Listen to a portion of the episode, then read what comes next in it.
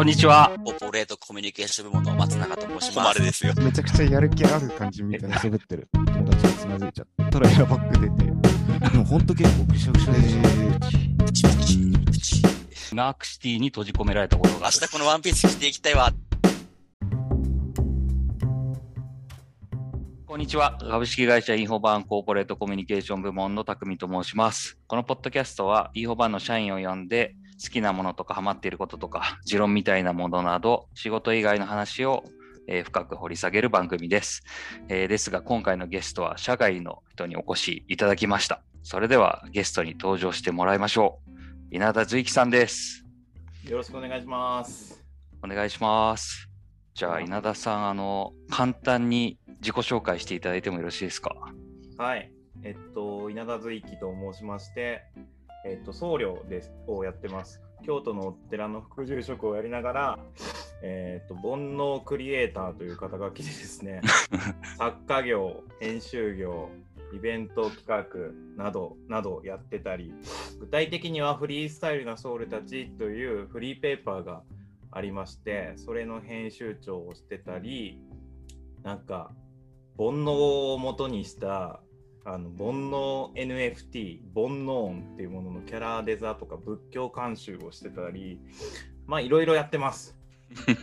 本を出してたりね。すごい。どこから本出してるんですか？自費出版とかですか？いえいえ。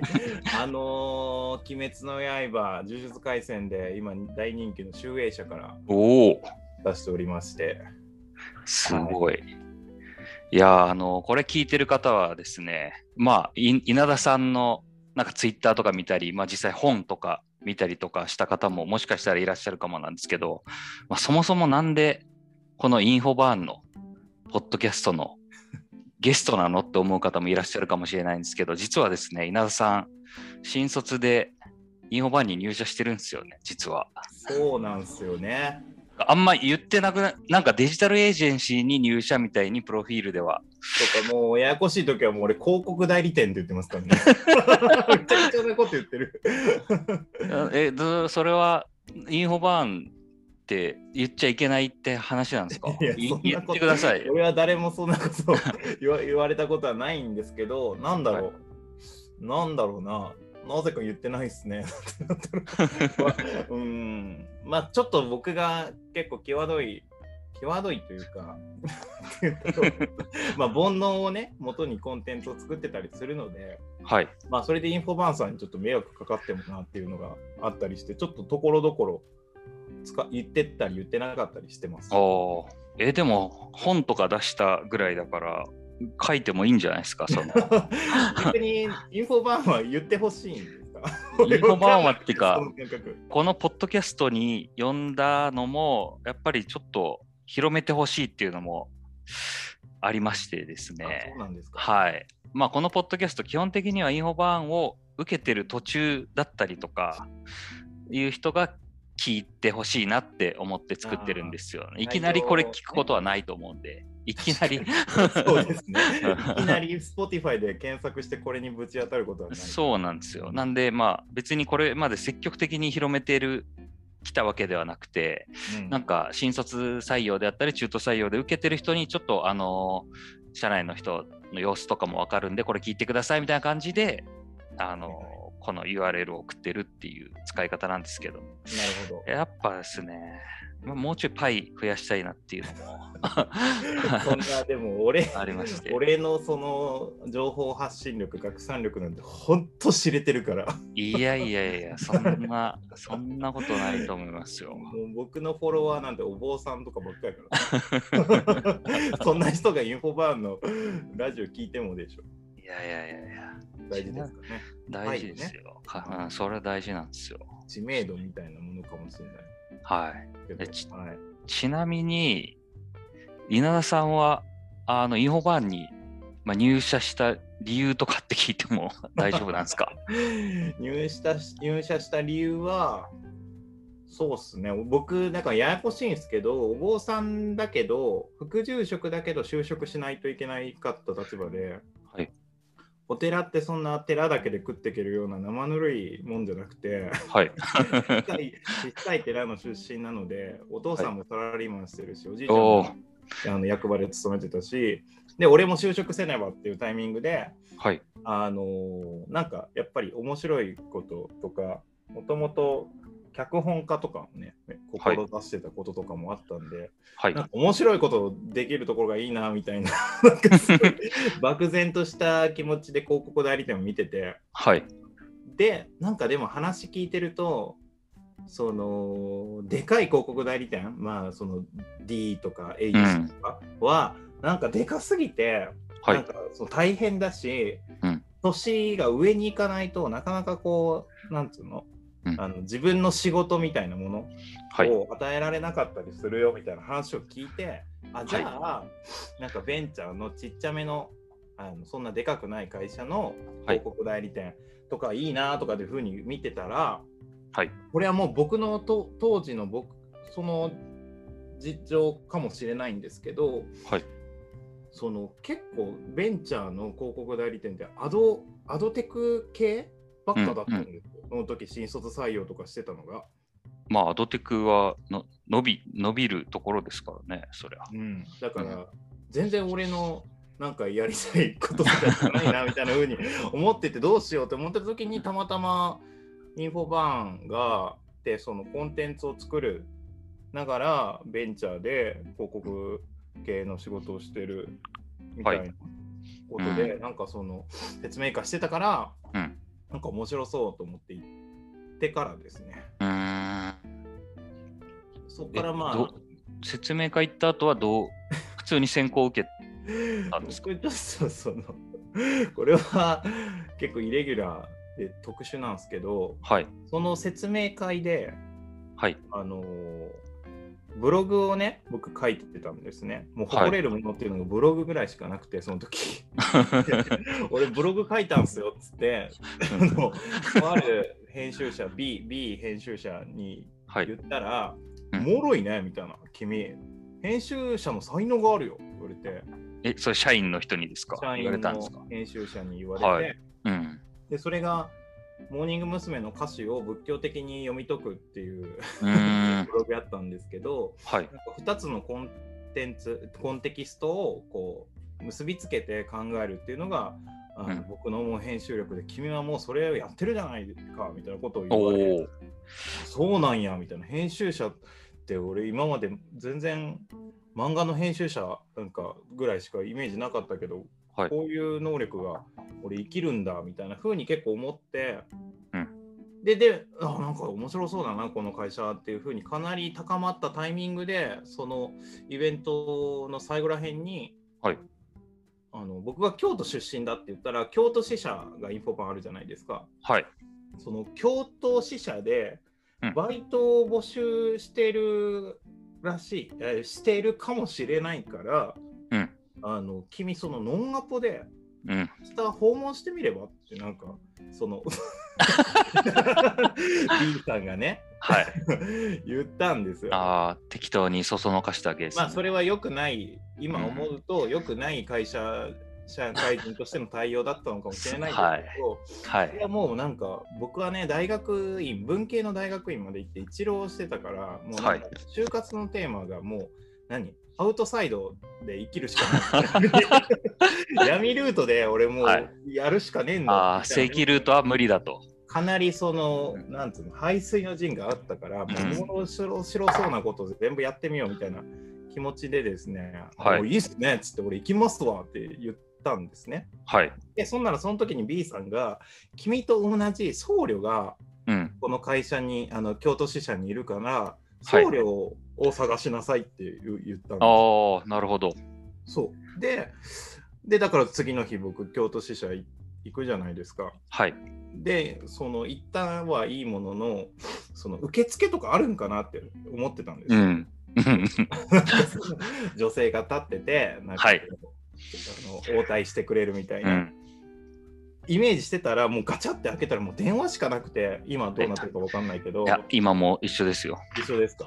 でえどうしようみたいなそのなんかイメージしてた本と違うってなって、はい。ずっと1時間ぐらいその電話の前入り口のところで俺待ってて誰か来ないかなって思ったらちょうどその後ろのトイレの方からですね、はい。丸坊主のひげの生えた人が出てきて、はい。うわ僧侶おったーっていうふうに。うわいや B さんが言ってた僧侶おるってなって、はい。であのすいませんっつってバイトをしたいんですけどって言ったら、はい。すごいえ？みたいな。何？この変質者みたいな感じの目で見られはい。まあそうででしょうね。もう怖かったらしいですねその後日談聞いたけど。いや、怖いっすよ、それは っ。ていうのも京都支社はその時アルバイト募集してなくて、はい。なのに、なんか、公にはね、なのになんか、知らないやつが、はい。オフィスの前で、誰か待ってて、しかも、第一声でバイト募集したい、あの、応募したいんですけどって言ってきたっていう、はい。まあ、それは怖いやろうなと思って、うんで、まあ、いろいろ話してると、いや、その、君、採用？今、うんその、新卒採用のその選考に、今、うんエントリーしようとしてるんだったら、ちょっと先にバイトで雇ってしまうと、うん。結構、まあ、ややこしいと。だから、そのとりあえず先行、バイトしたかったら先行を勝ち取りなさいって。内定をもらいそれも、まあ大変ですけどね。多分それはね、俺、煙に巻こうとしてたと思うそうそうねやばそうだかうらん。。追い返そうっていう。で、でも俺はもうなんか、なんて言うんでしょうね、アウトサイドで行くって決めてたから、うん。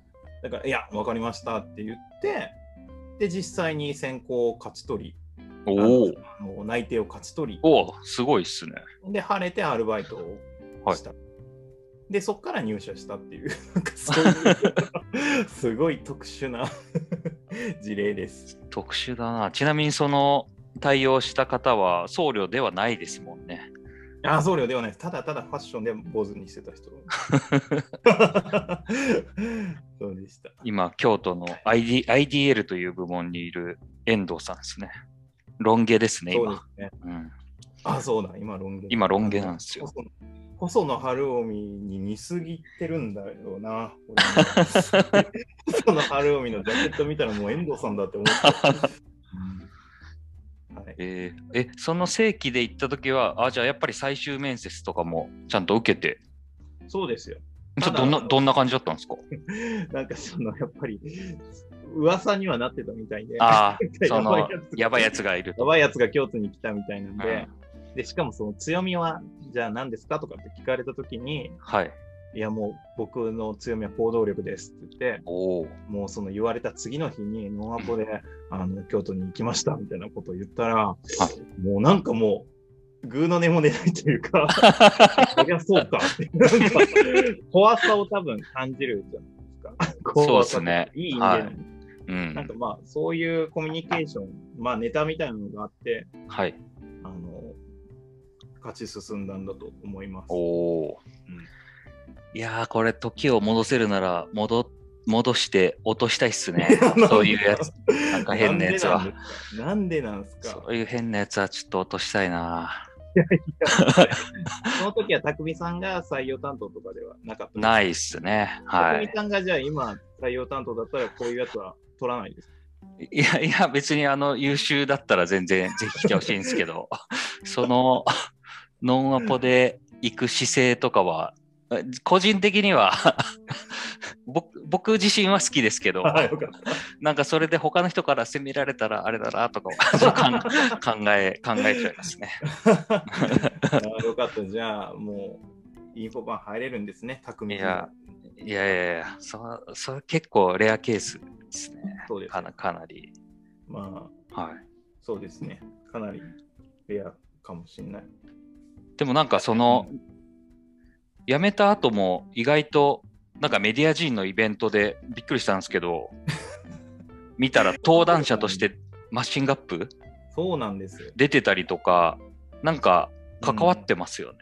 あのほんで、匠さんがやってるインフォバーンの採用のイベントに、なんかゲストみたいなんで呼ばれたりとか、もちろんそのインフォバーンのそのオウンドメディアのね、あの執筆とかで依頼してもらったりとか、ああ、そそうなんですずっか。とこんなね、やばい入り方して1年で辞めてしまった人間に対して、とても優しい会社、インフォバン。なんかその風通しの良さって言ったらいいのかな？は、すごい俺は嬉しいですよ。すごいですね、でも仕事が来るのが。で、そのマッシングアップに関しては、実はその、僕が最後に、その1年目で、え2年目になる直前で辞めたんですけど、はい。最後の仕事がマッシングアップの運営だったんですよ。へえ。で、そこでね、うん結構、まあこれなんか美談っぽく聞こえるかもしれないですけど、はい。その、その運営で一番1年目でペイペイだったから、そのはいイベントスタッフみたいな形でこう張り張り紙っていうかその案内案内、はい案。内板みたいなのを持って、へまあ、え。控え室こっちですみたいな多分持ってたんですね、プラカードみたいな。うんうん。で、その時に目の前からこう、スプツニコっていうそのアーティストさんがね、はい、スプツニコさん。はあの入ってこられて、あこちらですって俺言ったんですよ。で、はいありがとうございますってスプツニコさんこう去られたんですけど、俺それ見て、うんうわー、俺そっち側に来て、い。生生意気、生意気だな。生意気にも、今思うと本当生意気にも程があるんですけど、はうわー、そっち側に行ってみてって、その時はちょうどその自意識をこじらしてた頃だからうん。思って、で、それがあったんでね、そのマッシングアップに そうゲストとして呼ばれた時はやっぱ感慨深かったですよ。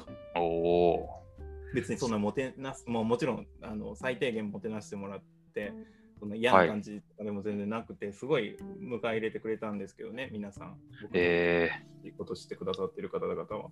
いや、本当に良かった、良かったというか、うん、なんか感慨深かった出来事ですね。個人的に。ーいや、でもなかなかいないですよね。登壇者としてリベンジしてくる人。確かに。なかなかね。なんでしょう。ちょっと離れてみて、なんかもしかしたらインフォバの良さが分かったりとかした感じですかね。いや、もうほんまにそれは思いますね。